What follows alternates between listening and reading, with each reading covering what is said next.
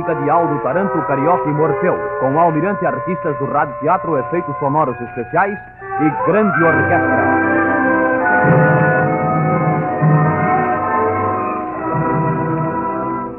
Boa noite, ouvinte de todo o Brasil.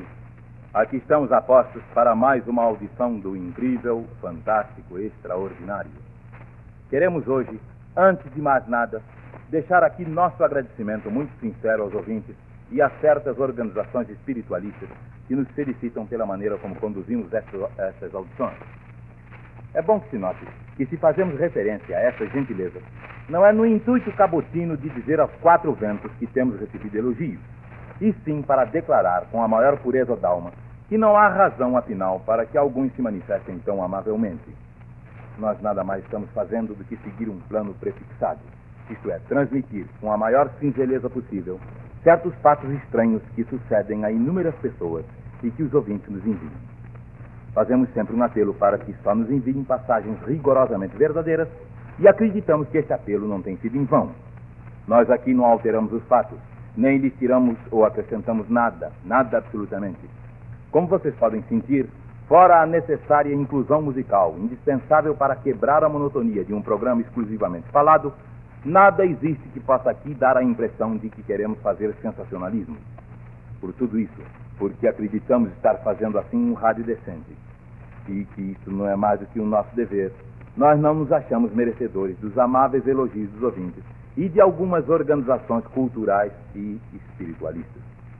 Teremos hoje para vocês quatro episódios impressionantes: o do cadáver que abandonou o seu caixão, o do fantasma da negra que vendia carajé, o da voz da menina que cantava no cemitério e o do homem que foi atirado fora do seu quarto através da porta fechada.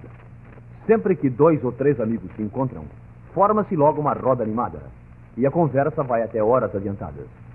E quando a conversa acaba rapidamente, o motivo alegado é quase sempre este: dor de cabeça. E o remédio que deve ser sempre indicado é este: guaraína. Sim, porque guaraína corta rapidamente as dores de cabeça, de dente e de ouvido, sem atacar o coração. Guaraína. Vamos iniciar a audição de hoje com o impressionante episódio do cadáver que abandonou inexplicavelmente o seu caixão. Os arranjos musicais do quadro são da autoria do maestro Morfeu.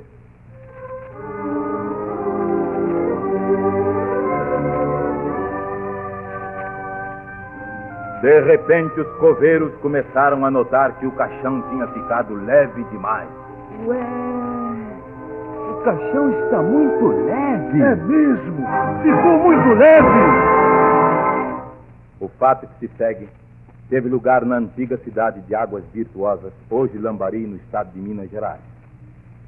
Juram pela sua autenticidade o ouvinte que nos escreve e que é o senhor Décio dos Santos, morador aqui no Rio, em Turiaçu, a rua Ricardo Silva, número 30, o senhor Armando Gomes de Moraes e o Antônio Coveiro, homem conhecidíssimo naquela cidade.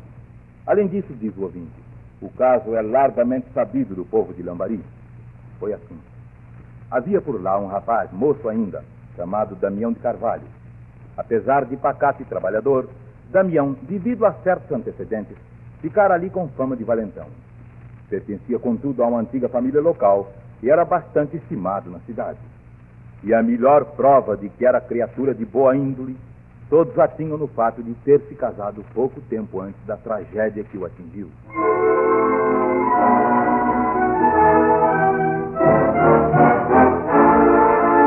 No dia 11 de agosto, creio o ouvinte que o ano seja 1921. Aí, pelas duas horas da tarde, um indivíduo de nome João Feliciano, sujeito desconhecido no lugar, bem de frente ao armazém de um comerciante chamado João Bandurra, assassinou barbaramente o pobre Damião de Carvalho. Na cidade não se falou em outra coisa. Todos se mostravam consternados com a morte do infeliz rapaz. As diligências policiais se processaram com rapidez e o criminoso foi logo preso. No dia seguinte, o enterro de Damião de Carvalho teve uma grande concorrência. Ao chegar ao cemitério, diante de tanta gente que ali se achava, foi o caixão amarrado com duas cordas, como é de costume, e seguradas estas nas suas extremidades por quatro pessoas, que se puseram a fazer descer o esquife lentamente à cova que até então estivera rodeada pela multidão. Lá se ia o caixão penetrando na cavidade aberta no solo, controlado pelo pulso vigoroso dos quatro coveiros. Mas eis que de repente uma expressão de espanto marcou a fisionomia daqueles quatro homens. Pararam sua tarefa de olhos arregalados, fitando-se uns aos outros. Notava-se que queriam falar, mas não podiam.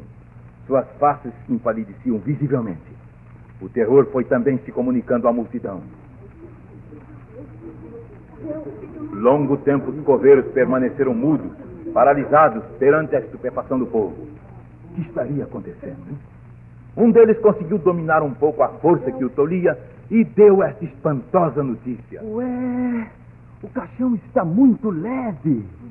Um murmúrio de assombro cresceu na multidão, principalmente quando os outros coveiros confirmaram as palavras do companheiro. É sim, ficou leve de repente. Diante a expectativa de toda a gente, que foi se acercando mais ainda da sepultura, os coveiros começaram a levantar o caixão. E quando ele chegou acima, quando foi afastado do buraco a fim de ser colocado à margem, um frisson percorreu toda a assistência quando alguém gritou apavoradamente: Olhem lá o cadáver lá no fundo! Sim, ouvintes, lá no fundo da cova, estirado, com as mãos cruzadas, exatamente como fora colocado no caixão, estava o corpo de Damião de Carvalho. Havia quem se benzesse. Vozes trêmulas em redor comentavam e adiantavam explicações supersticiosas. Ele pede justiça. Quando o morto sai do caixão é porque pede justiça. A primeira impressão foi de que o fundo do caixão tivesse cedido, mas o próprio Armando Gomes de Moraes, que o fizera, constatou que o fundo estava intacto. O assombro cresceu quando viram que o cadeado e as argolas que ele prendia estavam arrancadas e retorcidas inexplicavelmente. As interrogações choviam. Não teria ficado aberto o cadeado sem que alguém o notasse? Não. Muitos se lembravam de tê-lo visto perfeitamente fechado. As duas argolas não teriam ficado frouxas na madeira? Não. Estavam ali solidamente pregadas.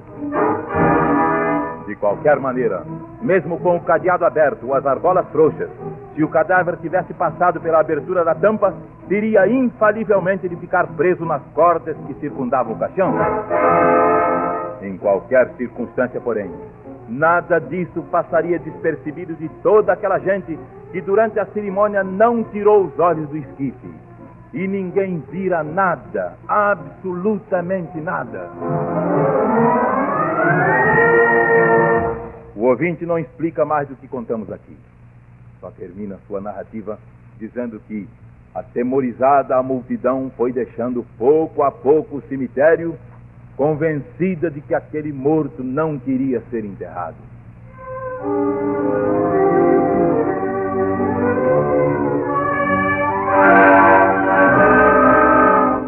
Inexplicável como essa história é também alguém suportar uma dor de cabeça, de dente ou de ouvido sem tomar qualquer providência. E a única providência que se pode tomar é Guaraína. Guaraína não é melhor nem pior, é única. Guaraína. E ouçam agora a história da negra fantasma que aparece apregoando a Carajé numa ladeira da capital baiana. Os arranjos musicais são da autoria de Aldo Taranto.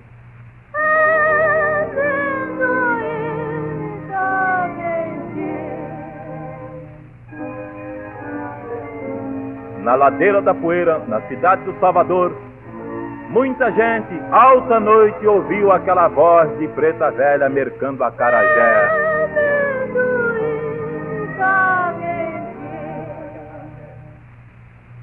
Eis aqui uma passagem verídica que nos conta o ouvinte Orlando Bittencourt, residente na capital da Bahia, na rua Conselheiro Junqueira, número 26. Orlando nos envia este episódio impressionante. Em agosto de 1942, tendo saído de uma festa, precisamente a uma hora da madrugada, como não tinha mais bonde àquela hora, teve que ir a pé para sua residência, que era então na ladeira da Fonte das Pedras. Os ouvintes que são da Bahia ou que conhecem a Bahia hão de verificar que estamos citando lugares conhecidíssimos. Para chegar à sua casa, Orlando teve que fazer o seguinte percurso: desceu a ladeira de São Miguel, atravessou a rua Doutor Soares e pegou a ladeira da Poeira. Quando ia no meio dessa ladeira, ouviu nitidamente, no silêncio da noite, uma voz de mulher apregoando a Carajé.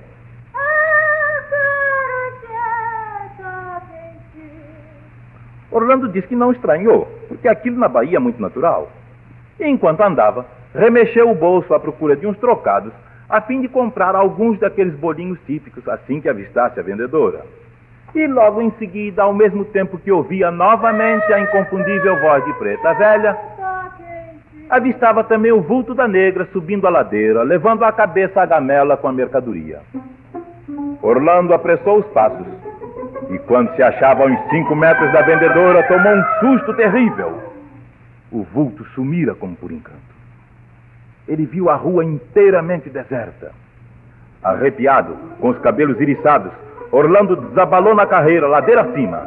Ao chegar à amendoeira que existe na esquina da Avenida Joana Angélica, parou um pouco para tomar fôlego e prosseguiu rapidamente até chegar à entrada da ladeira da Cova da Onça, onde parou, vacilante, receoso de seguir por ali, que naquela época não tinha luz elétrica. Mas como era por aquela rua que chegaria mais depressa à sua casa, tomou ânimo e pôs-se a descer a ladeira. Felizmente, já quase embaixo, viu com grande alívio que lá estava um homem parado. Ia passar por ele quando o homem o chamou com a maior naturalidade. Moço, por favor, me empresta um fósforo. Orlando parou, já confortado com a presença de um transeunte, meteu a mão no bolso, tirou a caixa, deu ao desconhecido. Depois que o outro acendeu o charuto, ao devolver os fósforos, ele fez ao Orlando uma pergunta. O senhor, por acaso, não viu por aí uma preta vendendo acarajé? Nosso ouvinte desabafou. Ah, vi sim! Foi quando eu ia subindo a ladeira da E foi contando rapidamente o que lhe sucedera há pouco. Enquanto falava, no seu nervosismo, não reparou que o homem permanecia de Então eu lado. corri e só parei aqui porque encontrei o senhor. E só quando ele terminou a sua desconcertante narrativa foi que o desconhecido virou-se de frente e soltou-lhe na cara, numa voz exatamente igual à da mulher que ouvira minutos antes, o pregão misterioso. Acarajé quente. E no mesmo instante, como se se desfizesse do ar, desapareceu completamente.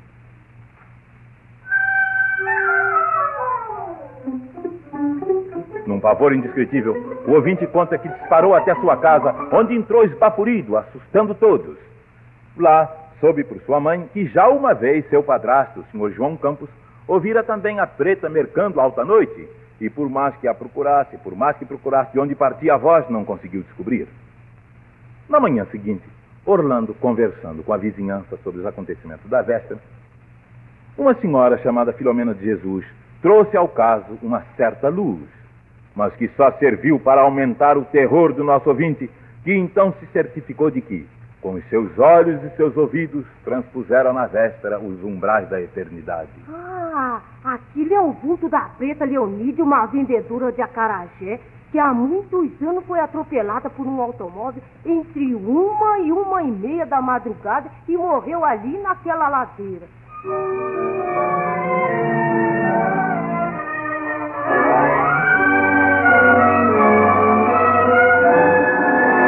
Passemos agora ao caso da voz de menina que cantava dentro do cemitério de Sorocaba. Os arranjos musicais são da autoria de Morfeu.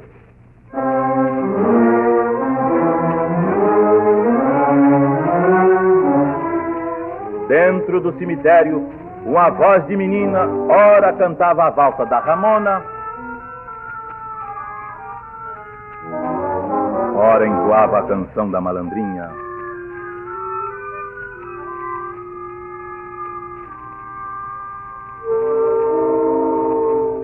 Sobrenatural, justamente porque é inexplicável, presta-se a toda sorte de mistificações.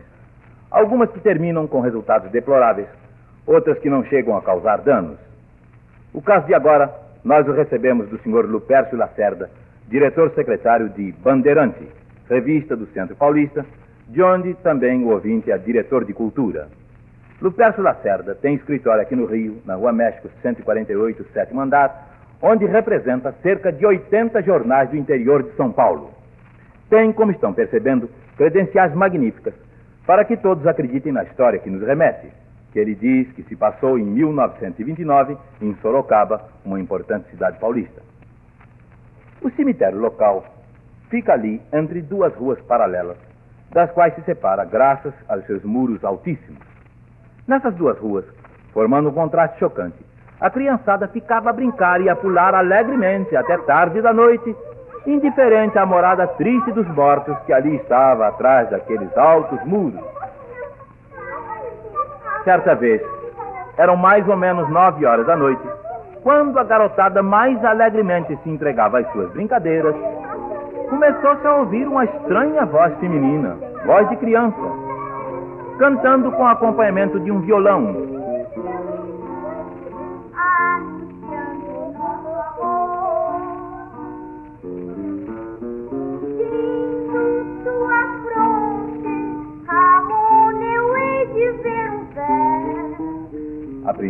ninguém, ninguém deu muita atenção ao fato, mesmo porque não foi imediatamente que se localizou de onde partia aquela voz. Mas tão demorada foi a cantoria, porque a voz, depois de entoar a célebre música da Ramona, passou a cantar a canção da malandrinha.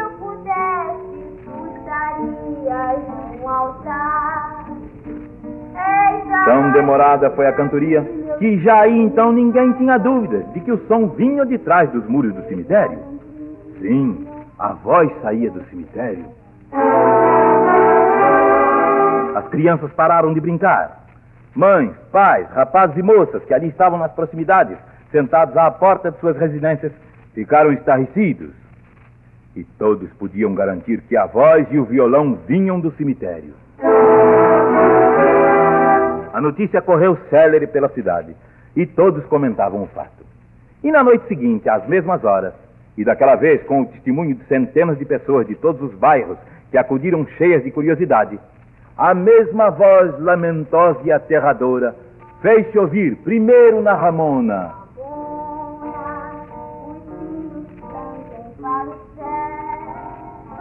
E depois na malandrinha.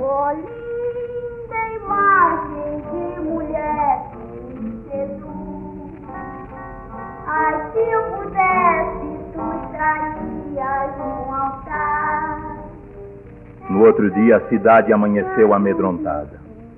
Os comentários choviam, dando curso às hipóteses mais desencontradas. Para evitar um possível descontrole da população, a polícia tomou a si a incumbência de desventar o mistério. Foi enviado para o local, na noite imediata, um destacamento completo, armado e bem municiado, e foi distribuído um comunicado visando tranquilizar o povo e, ao mesmo tempo, proibindo a aproximação de quem quer que fosse, às nove horas, nas redondezas do cemitério, no ponto onde a voz se fizer ouvir. Ao invés de surtir resultado, a proibição fez com que todo mundo se enchesse de maior curiosidade ainda, e muito antes da hora em que o fenômeno se manifestava, toda a população de Sorocaba comprimia-se na rua em questão, apertando num círculo cada vez menor os policiais, que a cada instante se viam mais impotentes para conter a avalanche diz o nosso ouvinte do Peço Lacerda, que tudo ele apreciava da janela de sua residência, dois quarteirões somente distante do cemitério. E foi quando, exatamente às nove horas, ele ouviu, partido do ponto onde a multidão formigava, um estrondo impressionante. E logo em seguida viu homens, mulheres e crianças, numa debandada indescritível, em verdadeiro pânico, atropelando-se, correndo alucinadamente, afastando-se do ponto sinistro. Quem não se achava perto como ele teve a impressão de que alguma coisa estranhamente surpreendente ocorrera. A mãe do nosso ouvinte e suas irmãs desmaiaram apavoridas. E afinal, quando tudo serenou um pouco, soube-se o que motivara toda aquela bulha. Fora a polícia, que, sentindo-se incapaz de conter a multidão, tivera de usar suas armas de fogo, atirando para o ar, e como por coincidência muitos atiraram juntos, o resultado foi aquele estrondo de amedrontar. Livre para poder agir, a polícia então descobriu logo a marosca. Havia na cidade um homem chamado Oscar, cujo trabalho consistia na apanha de cachorros vadios pelas ruas para a prefeitura local. Homem sem escrúpulos, obrigava sua filha a acompanhá-lo naquelas incursões até o cemitério, onde entravam por um grande bueiro que terminava numa rua deserta. E lá dentro, para amedrontar o povo, ele fazia a menina cantar e ele a acompanhava ao violão. Foi preso, processado e expulso da cidade. E assim Sorocaba ficou livre do fantasma que cantava a Ramona e a Malandrinha.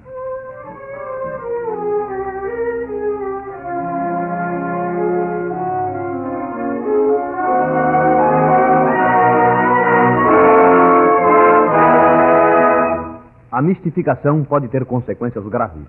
Por isso, é sempre bom ouvir-se a voz da experiência e seguir o caminho mais seguro. E a voz da experiência proclama Guaraína como analgésico que não é melhor nem pior. É único. Guaraína. Vocês, de certo, não são impressionáveis e hão de poder ouvir calmamente esta apavorante história do homem que foi inexplicavelmente atirado para fora do seu quarto. A música para ilustração do caso foi escrita pelo maestro Carioca.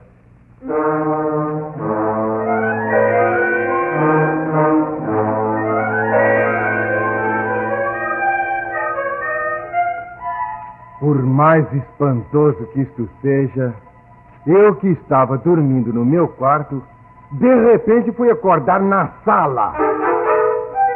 E a porta do meu quarto ficou fechada por dentro.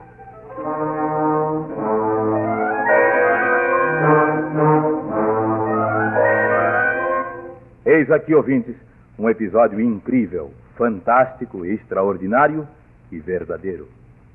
Pelos detalhes que o remetente fornece, qualquer um de vocês poderá comprovar a veracidade deste fato. O ouvinte que o enviou chama-se Giovanni Carneiro e mora na rua Godofredo Viana, 64, em Jacarepaguá, aqui no Rio. O fato passou-se em 1935, em Barra Mansa, estado do Rio, numa casa da rua Jansen de Melo, onde o Giovanni então morava. Ele era operador do cinema Eden e todas as noites, após a sessão, que terminava sempre às 21h30, ia com os amigos até o bar São Luís e dali rumava então para sua casa. Numa bela noite, diz ele. Numa bela noite, fiquei até mais tarde na rua e só me recolhi às 23 horas. Entrei no quarto, tranquei a porta, tirei o paletó e o dependurei na chave que era o meu cabide. Depois, tirei os cigarros e os fósforos, coloquei sobre a mesinha de cabeceira, fiz as minhas orações e me deitei. Ao lado do meu quarto havia dois outros quartos. No primeiro dormia meu irmão com sua esposa e dois filhos. No segundo, três primos. E em cima, então, moravam os meus tios. Bem, mas como eu estava dizendo, naquela noite eu me deitei.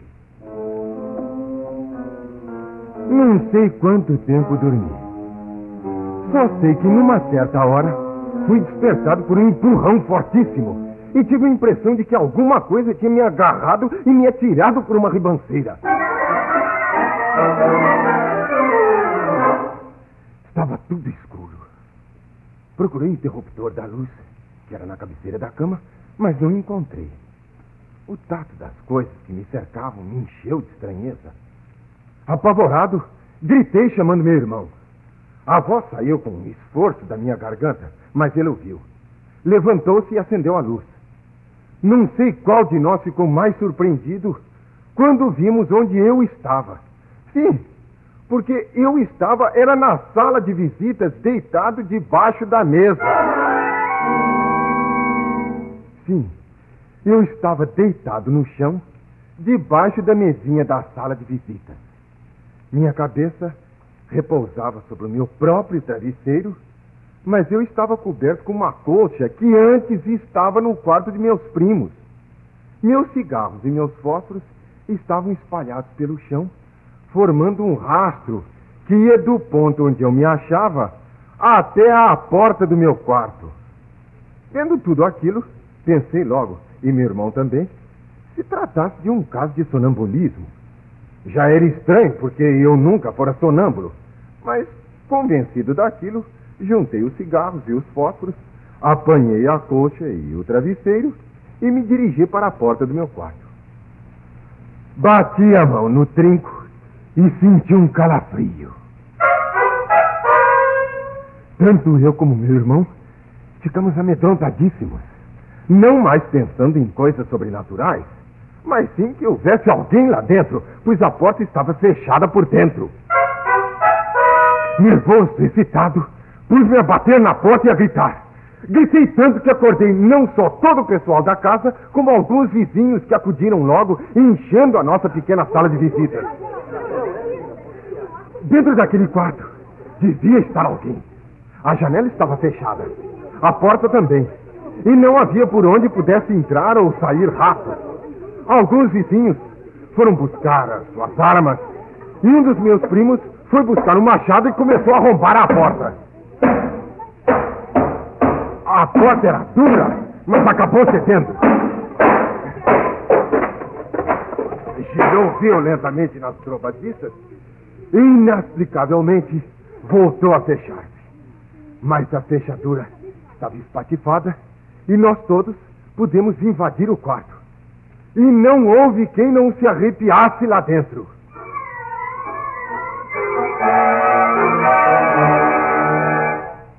A princípio, houve quem risse, vendo que o que fizera a porta voltar fora um colchão que ficara enrolado atrás dela.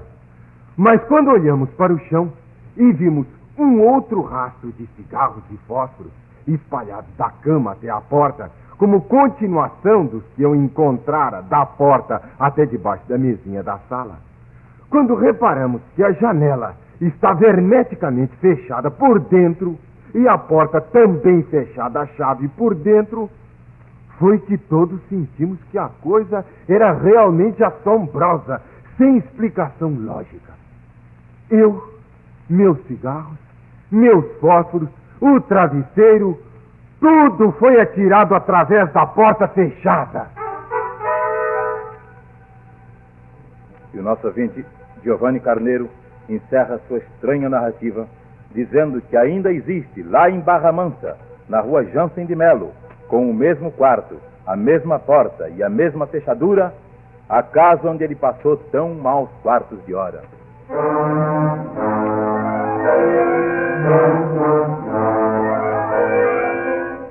Incrível, fantástico, extraordinário. Estarão vocês dizendo ao comentar este caso. Nós concordamos com vocês. E concordaremos também se vocês disserem que Guaraína é um medicamento nacional de conceito universal. Este conceito de Guaraína foi conseguido graças à incrível, fantástica e extraordinária rapidez com que ele corta as dores de cabeça, de ouvido ou de dente. Guaraína. Vamos hoje parar por aqui, ouvintes. Quando vocês escreverem para cá, não se esqueçam de citar o título desses programas. Incrível, fantástico e extraordinário. Tomaram parte na audição de hoje a orquestra sob a direção de Morfeu e Carioca, o locutor Oswaldo Luiz, os radiatores e atrizes na ordem de entrada, Paulo Raimundo, Duarte de Moraes, Orlando Drummond, Germano, Rui Bruno, Hamilton Ferreira, Leda Maria, Terezinha Moreira, Mildred Santos, Newton da Mata. As cantoras foram Iracema Peixoto e Aliomar de Matos, violão acompanhador de Dino, Contra-regra de Orlando Drummond, publicidade de Roberto Duarte e controle de som de Joaquim Pereira Gomes. Na próxima terça-feira, novamente às 21h30 e novamente sob o patrocínio de Guaraína, aqui estaremos com o incrível, fantástico e extraordinário. E por hoje é só. Obrigado pela atenção e boa noite, ouvintes de todo o Brasil.